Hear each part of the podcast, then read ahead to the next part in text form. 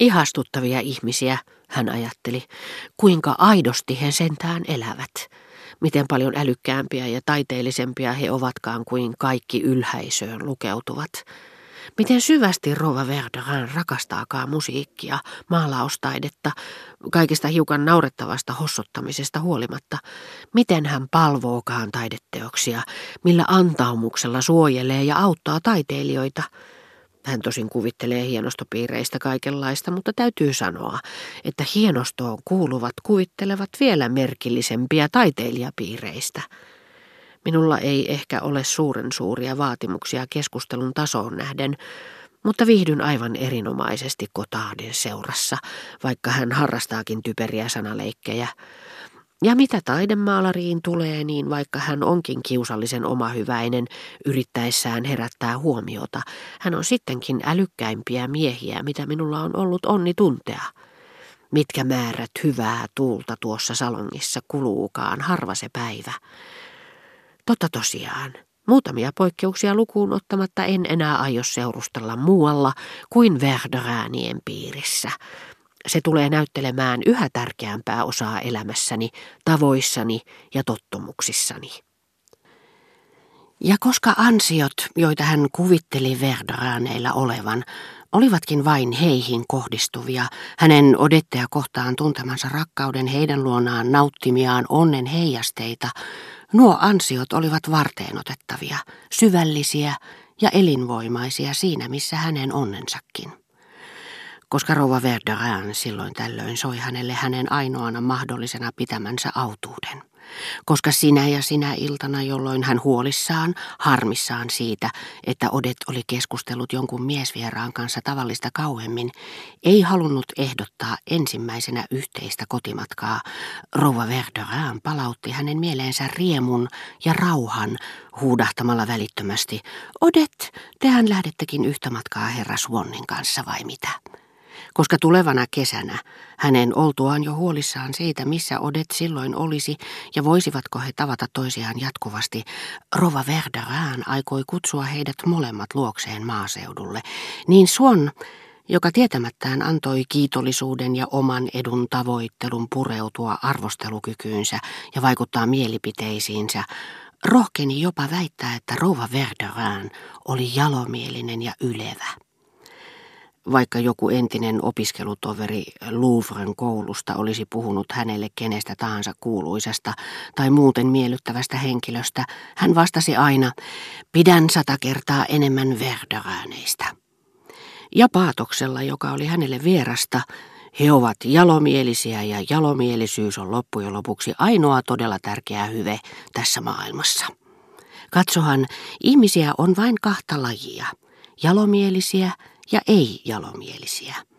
Minä olen nyt tullut siihen ikään, jossa täytyy valita, päättää kerralla, kenestä haluaa pitää ja keitä aikoo hyljeksiä, pysytellä rakastamiensa ihmisten parissa ja olla heille uskollinen kuolemaansa saakka, korvaukseksi kaikkien muiden seurassa haaskatusta ajasta.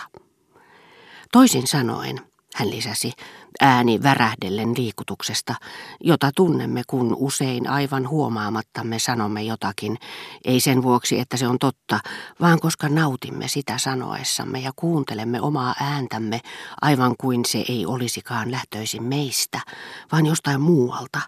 Kohtaloni on sinetöity. Olen päättänyt pitää yksinomaan jalomielisistä ihmisistä ja viettää itsekin jalomielisen ihmisen elämää. Sinä halusit tietää, onko rouva Verderaan todella älykäs. Voin vannoa saaneeni häneltä todisteita jaloista tunteista, ylevästä mielenlaadusta, jota kuten itsekin tiedät on vaikea erottaa vastaavasta, samalla tasolla olevasta ajatusmaailmasta. Hänen taiteen tuntemuksensa on tietenkin sekä syvällinen että älykäs.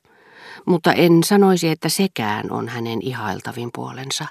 Yksi ja toinen kekseliäs, rakastettava pikkupalvelus, jonka hän on minulle tehnyt, joku nerokas huomaavaisuuden osoitus tai jalo, sydämellinen teko, ovat merkkejä syvällisemmästä elämäntuntemuksesta kuin vastaavasta filosofian oppikirjojen tarjoamasta. Hän olisi tosin voinut lisätä, että monet hänen vanhempiensa entiset ystävät olivat yhtä mutkattomia kuin Verderäänit. Jotkut nuoruuden ystävät yhtä suuria taiteen harrastajia, että hän tunsi muitakin sydämellisiä ja anteliaita ihmisiä, ja että hän nimenomaan valittuaan mutkattomuuden, taiteet ja jalomielisyyden johtotähdikseen ei tavannut heitä enää koskaan. Mutta he eivät tunteneet Odettea, ja vaikka olisivat tunteneetkin, niin heidän mieleensä ei olisi tullutkaan lähentää tätä suonniin.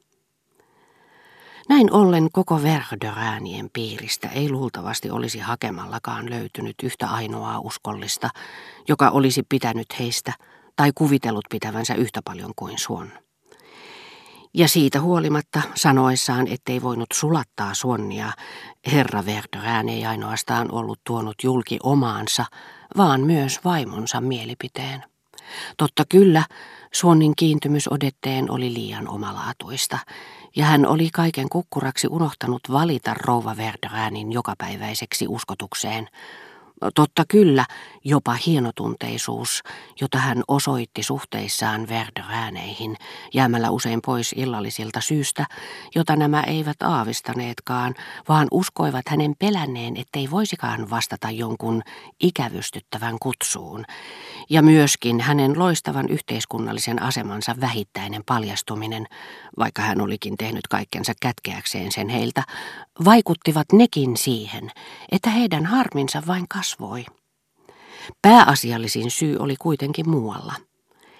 He olivat itse asiassa varsin nopeasti vaistonneet hänessä luokse pääsemättömän yksityisalueen, missä hän salaa itsekseen toisteli, ettei Saganin prinsessa ollut naurettava, eivätkä Kotardin pilapuheet huvittavia, Toisin sanoen, ja vaikka hän ei koskaan luopunutkaan rakastettavuudestaan eikä noussut heidän uskonkappaleitaan vastaan, rajan, joka esti heitä ylittämästä niitä ja käännyttämästä häntä kokonaan, jollaiseen he eivät vielä koskaan olleet törmänneet kenessäkään. He olisivat kyllä antaneet anteeksi hänen suhteensa ikävystyttäviin, joista hän muuten sydämensä sopukoissa ei pitänyt läheskään yhtä paljon kuin Verderääneistä ja heidän verrattomasta sisärenkaastaan, mikäli hän olisi suostunut kieltämään heidät vakituisten aikana, näyttääkseen hyvää esimerkkiä. Mutta he arvasivat, etteivät koskaan saisi puserretuksi hänestä tätä julkista luopumusta. Miten erilainen olikaan muuan tulokas, jonka Odet oli pyytänyt heitä kutsumaan tavattuaan tämän vasta pari kertaa, ja joka heti alkuun oli herättänyt heissä suuria toiveita, nimittäin Kreivi de Forsvii. Vakituisten hämmästykseksi kävi ilmi, että tulokas oli Sanjetten Lanko. Vanha arkistonhoitaja oli käytökseltään niin vaatimaton, että kaikki olivat luulleet hänen kuuluvan omaansa alempaan yhteiskuntaluokkaan ja yllättyivät saadessaan tietää, että hän oli lähtöisin rikkaasta ja suhteellisen jalosukuisesta perheestä. Forsvi oli kieltämättä karkeasti olevinaan, kun taas Swan ei sitä ollut. Ja on myönnettävä, ettei hänen olisi tullut mieleensäkään pitää Verderäänien seuraa, kaikkea tuntemaansa seuraa parempana. Mutta hänen luonteeseensa ei kuulunut hienotunteisuus, joka taas esti Suonnia yhtymästä aivan ilmeisesti vääriin syytöksiin, jotka rouva Verderään kohdisti hänen hyvin tuntemiinsa ihmisiin.